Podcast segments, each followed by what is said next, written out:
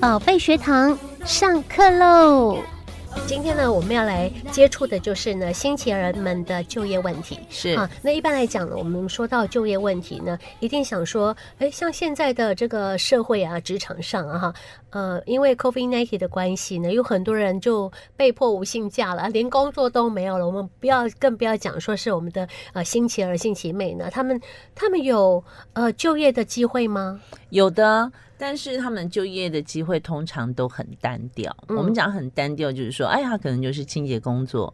包装工作，好一点就是上货架。是哦，就是像 Seven 啊，好，就是或者呃便利商店这种上货架的工作，嗯对于他们来说，我们一般普遍性看到的职场大概都是类似这个类型。嗯，对就不用动脑。对，那但是呢，我们就要思考一个问题，就是说，呃，他年纪越来越大的时候，嗯如果他的大脑都没有启发，他的退化速度会比正常人还要快。是那如果他只做很简单的工作的话，加速了他的退休年龄的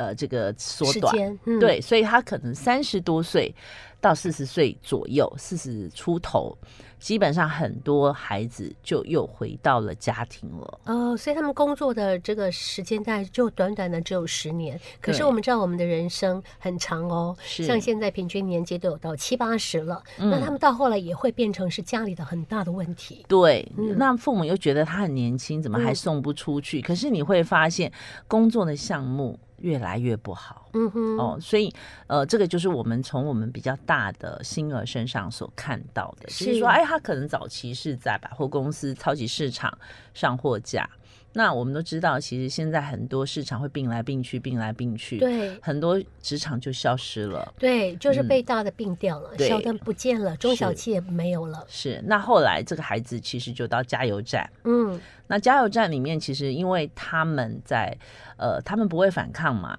就是可能人家叫他做什么，他就做什么，就好好好。好就好好好，所以有些危险性的工作，啊，他会变成他去做。嗯，那怎么说呢？比如说，呃，可能要他们去洗一些比较什么看板呐、可这种孩子又不知道要穿哦雨衣，是。他就可能会淋得湿哒哒，回来重感冒。嗯。哦，那或者呢，他会叫他去扛那种呃，就是比如说这个水沟盖、水沟盖，哦，那好那重哎，有时候嗯叫两个这样的孩子去扛，嗯突然有一个孩子就放手了，就另外一个就砸到了，然后就嗯拱石膏，又好久不能走路。哦，所以老师这件事情蛮危险的，为什么雇主可以让嗯、呃放心的让他们从事这样的工作？是，啊，所以我就我那个时候开始对我们台湾的这个身心障碍的孩子的就业市场产生了很大的好奇，嗯就是说，呃，后来这个孩子就是就会就会有一些职业上伤害的问题了嘛没嘛。错啊，然后这后来呢，这个小朋友又跑去洗车子，我就嗯说从比较大的超级市场一直开始往下了，他就去洗车。好了，洗车又发现一个问题，什么问题？这种孩子他其实固着点，我们讲过了，所以雇主跟我说，哇，用力的擦车子，我的就用力也，就用力耶，结果好了，手就就凶啊不是他在画画的时候收不回来，啊！因为我们画画是轻巧型，对，它是是比较灵精巧型细的，。结果完了，他就开始把洗车那种用力度全部哦弄回来，结果收不回来，嗯哼哼，那就变成很多很多他原先可以做的，又变得不不行了。，对，就嗯精巧度就、就不好，嗯所以啊，在这样的过程，最后变成去呃做这个厕所的清洁工作，越来越差就就越来越。差，甚至就要求父母要陪同去做这些事情。那父母当然不可能一直陪同做这种事，啊，最后他就回到家里。最后就工作就辞掉了哈。对哇，这是我们看到的一个这个真实的状况越来越差的情嗯形哈。对，那哦，那这样听起来，老师他们的问题蛮大的，因为有很多被重复的做这样的安排，这样子是一个工作的安排。对可是我们知道结果会变，到最后就真的没工作好做了。嗯，哎，所以我们有没有曾经去测试过说这个我们派了内应，那个叫什么间谍吗？啊，不是，因为刚好易红也就是大学毕业嘛是。刚好有空。对，刚好就是呃，我要讲这个过程，就让所有的家长了解这个过程到底怎么回事。就是是通常我们在大学毕业以后，嗯。呃，这个资源教室会把你的这个履历，好，就是这个学籍已经结束了嘛，对，他会把这个呃这个学籍转到社会社会局单位，哦，是。让告诉社会局说，哦，有一个学生毕毕业业了。嗯，哦，那可能开始要衔接职场。哦，那这个时候，老师要来告诉我说，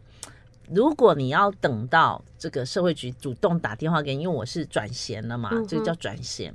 到他通知你的时候，可能要很久，那你嗯可能不如自己先找，到这个呃社政府设立的这个机构，嗯。好，先去找说，哎，我是这样的呃孩子，我要找工作我要找工作。你自己先主动会比较快一点。哦，结果老师去试了哈，哎、我因为我就想说，好啊，那我用我的孩子来试试看。但是我去的时候，我也跟他说我是台湾新奇的创意协会，然后呃，我想了解政府到底在这个是怎么做的，因为我实际上已经看到我们学生一些这样的案例，对对对对，我想了解政府到底怎么样训练，怎么样帮他们。做衔接工作，这样嗯对我们将来对于这些孩子的才会有一个比较正向的一些建议。嗯，老师，我也很想知道结果怎么样。对，这好那段我们我们就来听听这个易红啊是，就是因为我们派他去嘛，那对呃让他谈谈说他跟这个就业的这些呃辅导的这些老师，嗯呃他们的一个过程，让他分享一下。是是，哎，一红，你有去试过很多单位吗？就是在这个过程当中啊，呃，你就是因为你自己本身也是一个实际的案例，你刚从大学毕业嘛，哈啊，那个时候呃，其实我们是后来有做一些准备，就就准备衔接研究所的这个教育嘛，哈。但是那个时候刚刚毕业哈，哎，我们也想知道一下政府能够帮你们做怎样的安排。结果你去试了之后，呃，是有什么结果呢？我我试了两两两个两家的他们是就服员中心，对，然哎后，就业服务就业服务中心。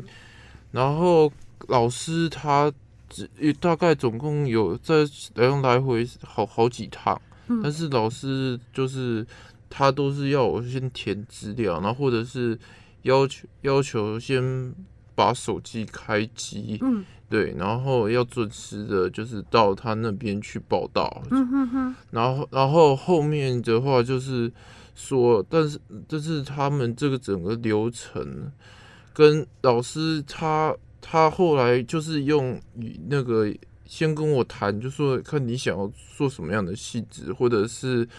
他会给你一个那个测验，嗯，会让你测验一下你到底应该适合做什么样的哦能力测验。工作，对，然后嗯。或者是一些体力测验，是。说看你能够搬什么样的先从搬运工开始帮你做安排。然后因为这两个老师差别都不太一样，嗯。然后一个 Eleven 老师他是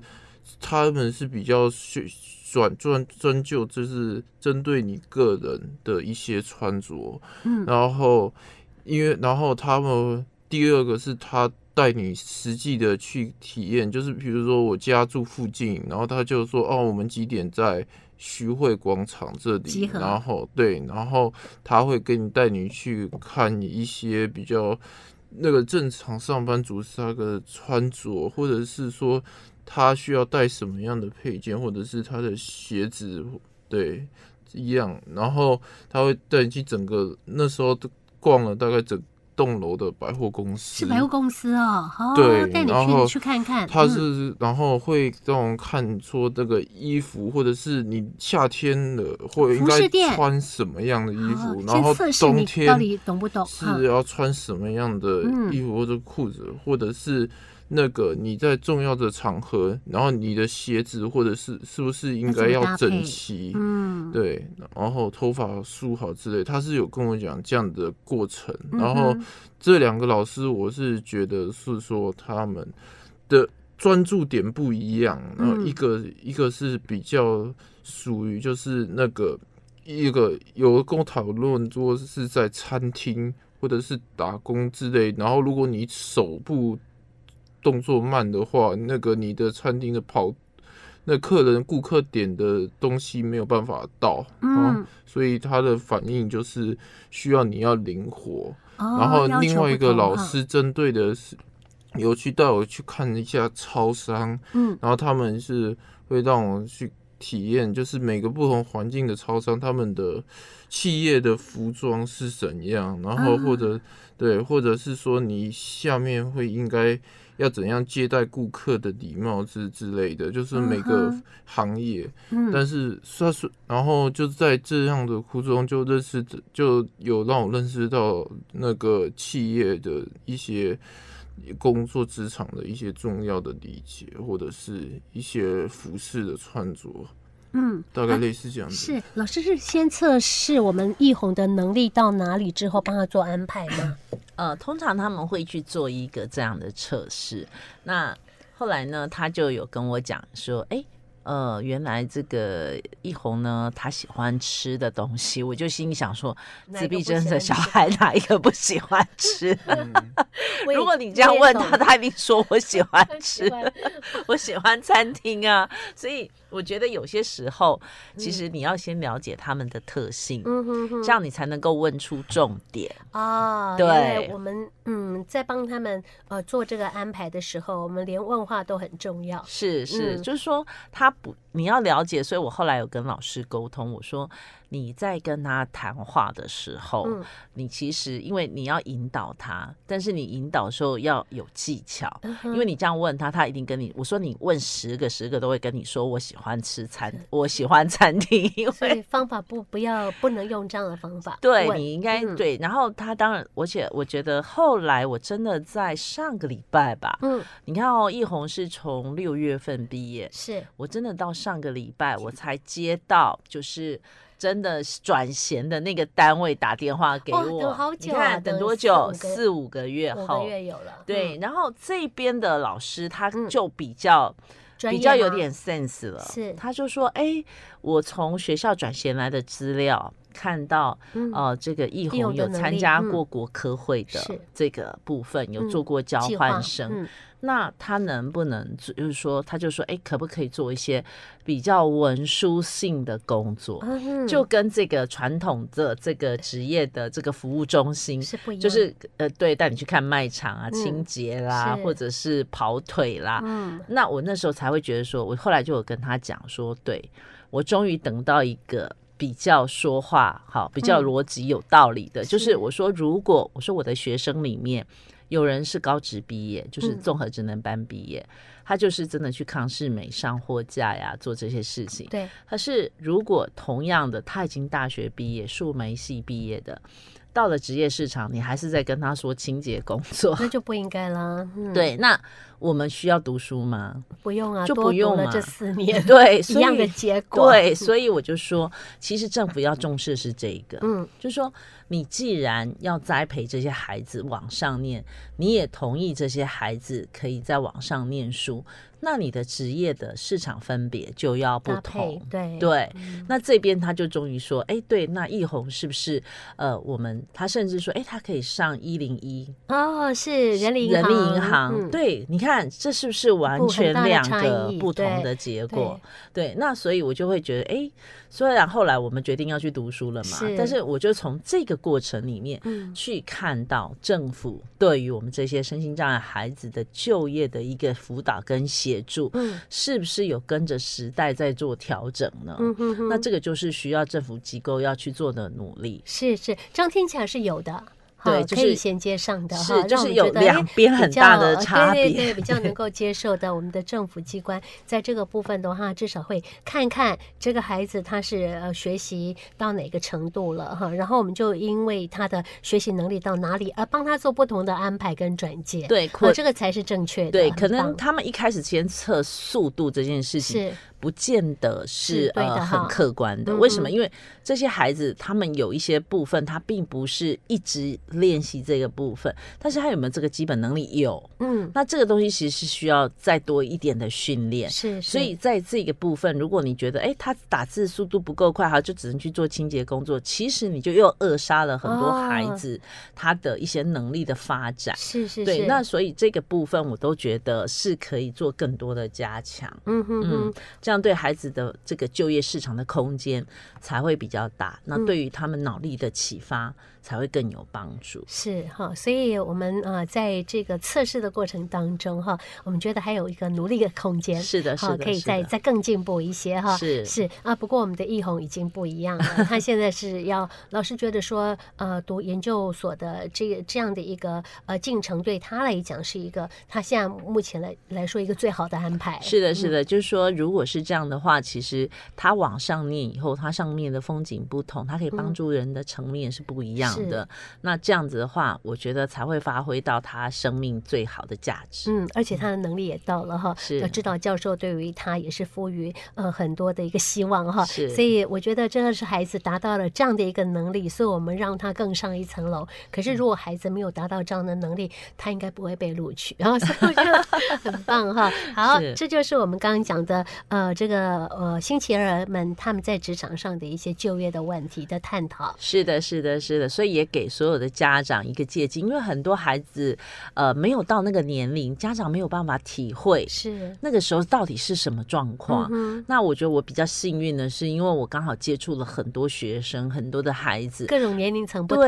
让我看到每一个阶段的风景。是我才会有所警惕，所以我嗯常常在办活动的时候，家长都跟我说：“哦，老师，我们都很需要这样子的，跟大家所有年龄层的孩子互相互动，嗯我们才会看到原来我们的孩子的未来啊会出现什么问题。对对，所以老师看到的很全面哈。是的是那我们的的家长们透过跟老师之间的一个对谈，他可以了解到说，如果我的孩子不是呃让他有更多的这个能力的话，未来生存这个职业上的生存对他来讲，他就是一个没有机会的孩子。对，所以我们现在很极力在做故事馆的推动，是，其实也就是让孩子在有一个驻点，跟更多的民众做互动。嗯那在跟民众动作互动的过程里面，他可以有很大的启发。所以我最近有一个发想，就是说，哎，其实我们的孩子可以加入长照二点零。啊也可以吗？当然可以啊！嗯如果我们的孩子能力很不错的，他可以陪老人家去领药啊，哦，是不是？哦对，没他对啊，哎他可以做嗯很多事情对，啊，陪伴呢，陪伴嗯呐、怎么不行呢？是是而且这些孩子他可能可以做很好的听众。嗯，因为他，他也，他其实对于这个呃接纳度，如果他有不错的能力的时候，其实很多老人家会不会重复一直讲一样的话？会哦，我们自闭儿 也会，刚好磁场也相对，同像好磁场也相同，他是一个很好的听众。对他也是很好的听众，所以你看，嗯我们为什么不能加入长照二点零呢？可是这个市场我有去问过，是那训练中心就先可以回绝说，哦，这身心障碍的孩子可能不合适，嗯所以其实是大家都把这个空间缩小很多，对呃，就是太多的这个僵化了僵化，的一个对，所以这个法东西其实值得我们政府还有很多这个民间的这些单位一起嗯来努力。哇，长照二点零，如果有这一些的孩子们的加入，我觉得是一个非常大的一个生力军哦，也被一大批的生力军可以协助哈。是是，哎，这很棒哦，我都没有想 过，老师给我们很多的启发，谢谢老师。不客气，我们下课喽。